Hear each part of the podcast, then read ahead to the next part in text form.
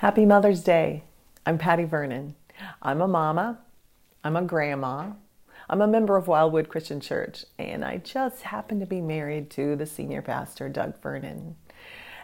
As a mom, clothing a child is one of the hardest things you can do. Have you ever tried to put shoes on a child who's scrunching up their toes? Or have you tried to diaper a runaway baby? And harder yet, have you ever tried to get a coat on a middle school child in the middle of winter? Clothing someone else is very hard. But what about clothing yourself? During this pandemic, I've noticed that I have like four shirts, a couple of pair of sweats, and a sweatshirt that I just wear, wash, repeat. Wear, wash, repeat. Today, we're going to talk about clothing ourselves with virtues that can help change our relationships. Listen as the Barnard family reads Colossians 3 12 through 14. Therefore, as God's chosen people, holy and dearly loved, clothe yourselves with compassion, kindness, humility, gentleness, patience. Bear with each other. social distance. Oh. and forgive one another if any of you has a grievance against someone. Love you, buddy. Forgive just as God forgave you. And over all of these virtues, put on love, which binds them together in perfect unity. unity. Aren't they a great family? I found this verse probably a dozen years ago, and it has been so helpful to me in how I deal with difficult people in my life. It starts like this Therefore, as God's chosen people. Now, you hear the word therefore, and so you're going to look and see what is it there for? Well, Paul talks about how Christ has transformed us from our old self into our new self. He has brought us salvation. It doesn't matter our race, our gender, our status. Christ is in all and is all. And then it goes on to say, therefore, as God's chosen people, holy and dearly loved. Holy? I don't feel very holy. How about you? I know I'm a sinner, and I expect you are a sinner too.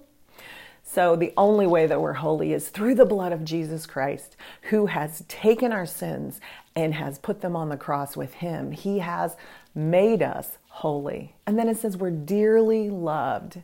We are dearly loved by God. We're favored by Him. We're His favorite. He loves us with an unfailing love. And now we are to clothe ourselves. We're to put on virtues. We're supposed to clothe ourselves with compassion, kindness, humility, gentleness, and patience. We're going to talk about love. Love is also one. We'll talk about that later. When I was three years old and I was learning how to put on a sweater or my coat and had buttons on it, I struggled with getting them correct. I would button down and then there'd always be this one hanging down, or maybe there was a big bubble where I missed one completely and went to the next one. Well, it seemed that always my Uncle Stan would be there and he would notice that my buttons were messed up.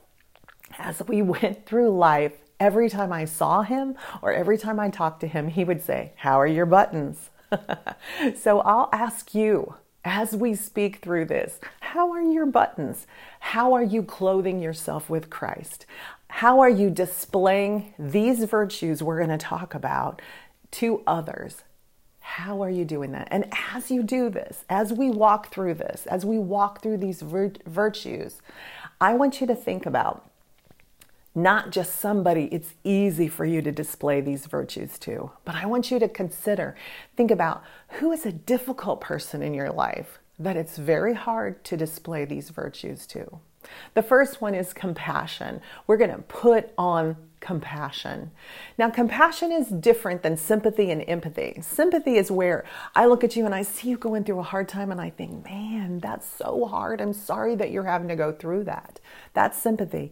And empathy is where I've gone through something super simple, similar to you, and I can look at you and I can say, oh my goodness, I, I can relate to how you're feeling. I have been through that and I feel so sad that now you're going through it. Compassion is sorrow for someone going through it, but it goes to the next level. It's compassion followed up with and accompanied with this strong desire to alleviate their suffering. You know, I have my cute little grandchildren's with with me a lot, and if they fall down, I feel sad for them that they are going through this sad thing right now, but I also know that I can alleviate some of that pain by picking them up and hugging them and comforting them, but then also putting a band-aid on it. I can have compassion. And Jesus was incredibly compassionate. Every time he met people, he saw them and felt compassion he came into a group of people and he looked at them and saw that they were harassed and helpless, like sheep without a shepherd, and he had compassion on them because he knew he could not only feel sad for them, but he had what it took to alleviate their need. God is called the Father of compassion in 2 Corinthians 1. Listen to what it says. He's really hotwired us to be able to give compassion to others. Praise be to the God and Father of our Lord Jesus Christ, the Father of compassion and the God of all comfort, who comforts us in all our troubles so that we can comfort those in any trouble with the comfort we ourselves have received from God. God gives us compassion so that we cannot just keep it to ourselves when we have trouble, but we can turn and we can give compassion to other people. How about that difficult person? Are you able to give them compassion when they're going through something? The next virtue we're putting on is kindness. When I thought about kindness, I thought, well, that's an easy one. That's the easiest one. But then I looked up and I saw what words described it. Some that were obvious, like considerate, helpful, gentle. And then it said humane. I said, humane. So if we're kind, we're humane, but if we're unkind, we're inhumane? That surprised me so much. When some, what I noticed as I studied then was when someone deserved punishment, deserved even death, and God chose kindness, chose mercy. That's when the use, word kindness was used. Over and over again, God could have annihilated people for their disobedience, but He chose in His kindness to not do that, to give them mercy instead. And He does that for us too. Listen to what it says in Titus 3 He gives us kindness but when the kindness and love of God our Savior appeared, He saved us not because of the righteous things we had done, but because of His mercy. God gives kindness when we don't deserve it. And when someone has done something to you, it's easy to want to treat them in a way that's unkind or inhumane. I know we're not going to kill them, but do we look at them and straight in the face and make eye contact? Do we ignore them? Do we say things in a mean or ugly way to them? Are we treating them unkind? Well, kindness is a fruit of the Spirit. It means that it is something that is produced out of a life with Christ. So, these people, these difficult people, are you able to give them the kindness that they deserve? Another thing we're to put on is humility. The world's view of humility is that we're insignificant, that we're inferior, that we're subservient, we don't have any importance, but that is not. When we look at Jesus, that is not what we see in him. He knew he was God. He is God, but he chose to make himself a servant and humble himself even to the point of death. In Philippians, it describes him, but it also describes how we're to exhibit hu- humility. It says, Do nothing out of selfish ambition or vain conceit, but in humility consider others better than yourselves. Each of you should look not only to your own interests, but also to the interests of others. As moms, as grandmas, as aunts, we it's so easy for us to look at our family and put them above ourselves. Humility is seeing ourselves as value, but really seeing the other people as more valuable. It's an attitude that we have. It's how we think about the other people in humility. Now, gentleness is the next one we're going to put on, and that is an action that we give towards others. Are we gentle with them? Are we gentle in the things we do? Are we gentle in our speech to them? Listen to what Proverbs 15:1 says. It's been one of my go-to ones as my kids were little and they would argue with each other or fight with each other. Proverbs was one that we'd go to and it says this: A gentle answer turns away wrath, but a harsh word stirs up anger. When we are in conflict, how we speak to each other matters. When people treat someone else with disrespect, they get disrespect back. So, our job is to put on gentleness in the way that we treat others. And gentleness, again, is a fruit of the Spirit that comes when we are in step with the Spirit.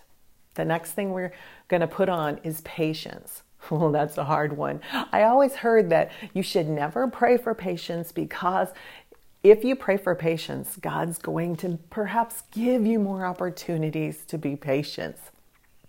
When I studied the word patience, I found that there were two uses for it. One was in respect to the situation or the circumstance that you're going through. Like, let's think about this pandemic that we're in right now. Do you have patience? Well, patience in that regard is inspired by the hope that we're someday going to be through that. Isn't that how you feel? That's how I can have patience during this, is because someday it's not going to be going on. I'll be able to go see my friends, so go to church, be together, and connect. Now, patience in this verse is meaning in respect to other people. We have patience that is self restraint before proceeding into action, we are inspired by giving them mercy. That's the kind of patience they're talking about here. And patience also is another fruit of the Spirit. It comes because we are living a life that is filled with the Spirit, and the produce that comes out of us, the fruit that comes out of us, is patience. So, how are you doing so far? How are your buttons? Are you clothing yourself with the virtues of Christ? Now, I'm going to encourage you to take some time later to look through every one of those compassion, kindness, humility, gentleness, and patience and love and say, How am I doing? Patience really goes with verse 13 when it says, Bear with each other. Bear with each other. Oh. Social distance. Oh. Yes, Barnard family, we need to bear with each other. And that is so hard. Aren't there people in your life that are hard to live with, hard to work with, hard to be around? Colossians 3:13 says, "Bear with each other and forgive one another if any of you has a grievance against someone." We have to choose to forgive. We need to forgive grievances that we have against one another. And how do I know? How do I know that I have a grievance against somebody? If I I'm always complaining about them, I have a grievance. If just seeing them puts me in distress, I have a grievance. If I hold resentment, I have a grievance. If something has happened that I feel is very unjust or unfair to me or somebody in my family or friends that I love, I'm going to hold a grievance against that. If I've been offended in any way, I could be holding a grievance against someone else. So, also, if you think of that person and it stirs up something, if you start to talk about whatever it was that happened that was offensive to you, and you come to the place where it spills up again, then you know you have a grievance against someone. Have they come to your mind? I know that it came to my mind as I was going through this that there's someone I still have a grievance against. Grievance is unforgiveness and it can turn into bitterness. The more that you hold on to it, you might have a right to be angry. They may have done something, but being angry and holding on to that bitterness is like you drinking poison and thinking they are going to get hurt. Unforgiveness in the Greek is described in a picture as the person who is being unforgiveness is now being roped to your back and you have to carry them around with you all the time. The person who is not forgiving carries them around. And to get rid of that bitterness, to give them forgiveness, to and the word unforgiveness means to cut them loose, to take them off your back. How are you doing with that? We have to choose to forgive. Choosing is an act of will. It's a decision that we make apart from the person, apart from the fact that they may never come to you and say, Please, I'm so sorry I did that. They probably are never going to come to you and say that. But it's a gift that we give out of obedience to Christ, to Him. Unforgiveness affects our relationship with God. We've got to get rid of that script that we play where they've come and they've said, I'm so sorry, I'm so sorry. Instead, we've got to cut them loose, take them off our backs. The word for forgiveness is to let go, to let them go free. We need to do that. And how are we going to do that? I'm su- going to suggest to you that we bring all of our grievances and give them to God. We're going to bring that offense to God. We need to bear with one another and forgive whatever grievances we have against one another. And how are we going to do that? Well, I suggest that you bring it to God. All those grievances, bring it to God. I remember a few years ago, I realized I was holding grievances that happened so long ago, back in my childhood. And I was ticking them off. I had so many in my mind.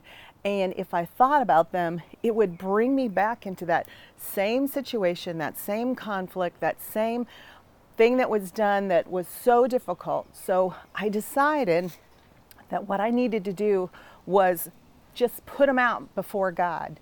Write them down. Take a pen and my notebook and just write down everything I could think of and ask Him, Lord, would you please show me all the ways that I'm holding things against someone? And so one afternoon, I just sat and I wrote and I prayed and asked God, show me something else. And He would. And help me remember something else that I'm holding against someone. And I wrote it down. I wrote down, Mr. Boyle, who was a seventh grade math teacher, who said something that embarrassed me and hurt me. And you know, I held on to it for 40 some years, thinking about what he said, and it impacted my life. Going on a mission trip, one of the sponsors of the mission trip said something so unkind to me, and it made me really not want to go on any more mission trips because I was afraid that that kind of thing would happen again to me. I wrote down the man in the park who did something inappropriate with me. I wrote that down because that was something that would just bring me back into great pain and hurt. So I wrote it all down and then I then I just tore it out and I held it out before God and I said, "Look at this. These are these are all the people that I'm holding a grievance against who have hurt me in some way." And then I took it and I just burned it in the fire and as I did, I just watched those things go up in flames. Did it mean that those people hadn't done something they shouldn't have to me? No. Did it take them off the hook for it? No. But what it did was it changed my heart. I no longer, when I thought of that, I don't have the same feelings that I had. I don't um, feel the angst every time I think of their name or um, some situation comes up, or if I go to a park that reminds me of that, I don't have to think about that. Now, um, God, He forgives and forgets. And we struggle with that forgetting. We could maybe forgive, but we struggle with forgetting. But what it did for me, it gave me great freedom. I can think of those without having that pain. So I'm going to ask you take an action step those grievances are hurting you. They're hurting your relationship with God. I could tell it was hurting mine. So I took that step and it released me. It actually cut them off of me, took them and cut them loose from being on my back, carrying that, that burden around with me. I'm encouraging you, please do something that will help you to be able to forgive those grievances. After we bring the offense to God, we need to be praying for that person. That's another step we have to do. We have to pray for those who have hurt us. Matthew 5 44 says, Love your enemies and pray for those who persecute you. How are we going to do that? Well, here's a simple action set, step for us. In Romans 12, it tells us to bless those who persecute you, bless, and do not curse. I'm going to suggest that as you pray for them, that you bless them. Ooh, that's hard to do, isn't it? For somebody that you're frustrated with, but God can change your heart through it. So you use the acrostic bless, B L E S S. First, you pray that God would bless their body, that they would be healthy and strong. And then L, you bless, you ask God to bless them in their labor, their work. What do they do? Maybe they work outside the home, but maybe they're a mom or somebody who is not working somewhere, but they're working. So maybe you bless them that God would bless whatever it is they're doing. Then their emotions. See, hurt people hurt people. So you're going to ask God, please give them joy, give them peace, give them love around them. Please bless them with those things. Then, S, the first S, is socially. You ask God to bless their family relationships, bless their friend relationships. And then spiritual is the last S. And that's really the most important that you ask God to bless them with a hunger and thirst for Him, that, that they would be growing continuously in God and in their love for Him. So when you pray for someone, the coolest thing happens is as you bless them, as you pray for them, you begin to care about them. And some of that bitterness again melts away because you are investing in them and you are loving them. We must choose to forgive because the Lord forgave us. Whatever grievances you have against one another. And then it goes on to say, Forgive as the Lord forgave you. And how does the Lord forgive us? Well, in Psalm 103, it says, He does not treat us as our sins deserve or repay us according to our iniquities he doesn't hold our sin against us. So, as we're talking about somebody in our life who we're having a grievance against, we can't hold that sin against them. It goes on again to say in Psalm 103 that as far as the east is from the west, so far has He removed our transgressions. So, we need to be giving up, cutting that person loose from having a grievance against them Listen to what it says in Micah 7. Who is a God like you, who pardons sin and forgives the transgression of the remnants of his inheritance? You do not stay angry forever, but delight to show mercy. You will again have compassion on us and tread our sins underfoot and hurl our iniquities into the depths of the sea. It says that he delights to show mercy. When you're thinking about forgiving that person, do you delight to show mercy? That's what he expects of us is to give up that grievance we have and delight to show mercy. And then he treads our sin underfoot and he hurls it into the sea. Doug and I have been married for 38 years. And I know that in that time, I have done and said things that have been offensive to Doug. And I know you find this hard to believe, but there have been times when Doug did things that hurt me too. And I'm not a wife who would just hurl those things back at Doug. No, I was somebody who put him in my mind. And I would, if he did something else, I'd put it on my mental list. One more thing, one more thing, until I recognized that that was really hurting our marriage for me to have this long list of offenses. After I read that verse, I realized that I've got to do something concrete so that I can let go of the offenses that I have against my own husband. So, what I did was I went down to the lake and I grabbed a pile of rocks. And as I held these out before God one at a time, I would assign an offense to each one of the rocks and I would tell God, I want to get rid of this. I don't want to hold on to this offense before you and against Doug. And so I would take that rock and I would hurl that rock into the lake. And in that way, I would be letting go of that offense. And because I did that, I was able to delight to show mercy to Doug by each one of these offenses, getting rid of it, letting go of those before God and before Doug. And the last part of that verse says, And over all these virtues, put on love, which binds them all together in perfect unity. We are to love as God loves us. We are to delight to show mercy in the way that God loves us. We are to love deeply. We're to love sincerely. In 1 Corinthians 13, it has a whole list of ways that we would love perfectly. I'm going to hold on to one of those, which says that perfect love keeps no record of wrongs. That's what I was doing. I had that mental list that I just kept ticking and putting more things on my list. Maybe you do too. Maybe that you're holding on to offense to someone and you need to be able to let go of that. Let's look now at some action steps that we could we could take for this scripture. Are you clothing yourself? Are you putting your buttons in place by having compassion? Remember we said compassion is not only feeling sad about what somebody's going through, but thinking of a way that we can try to alleviate the pain that they're in. How about kindness? Are we treating people with kindness in a humane way? Are we looking at them? Are we um, giving them the kind of kindness that uh, is showing mercy to them and not giving them what their sins deserve? Are we using humility in a way that we treat them better than ourselves, as Christ did, as he took on the very nature of a servant? Are we gentle with them? Are we clothing ourselves with gentleness where the way that we talk to them, the way that we interact with them is in a gentle spirit. And how about patience? Are we bearing with those people that are around us, especially in this pandemic time? Are we bearing with others? And most importantly, are we forgiving the offenses of others?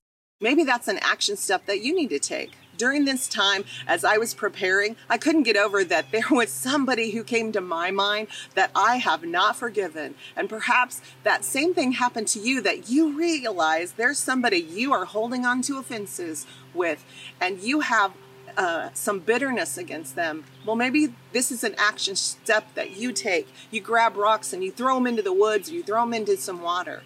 You dig a hole and you bury those kinds of offenses. Maybe, like we did earlier, you write down offenses that you've had, maybe against one person, or maybe you're holding on to a whole lot of offenses over the years and you need to take them and you need to shred them or burn them, do something concrete so that you can rip those people off of you and be able to give them the kind of forgiveness and love that, that they deserve. Let's pray together. Lord, I just thank you so much that you point out things that we need to do to be more like you. How we can love like you, how we can put on some of these virtues, clothe ourselves with them so that we can live like you.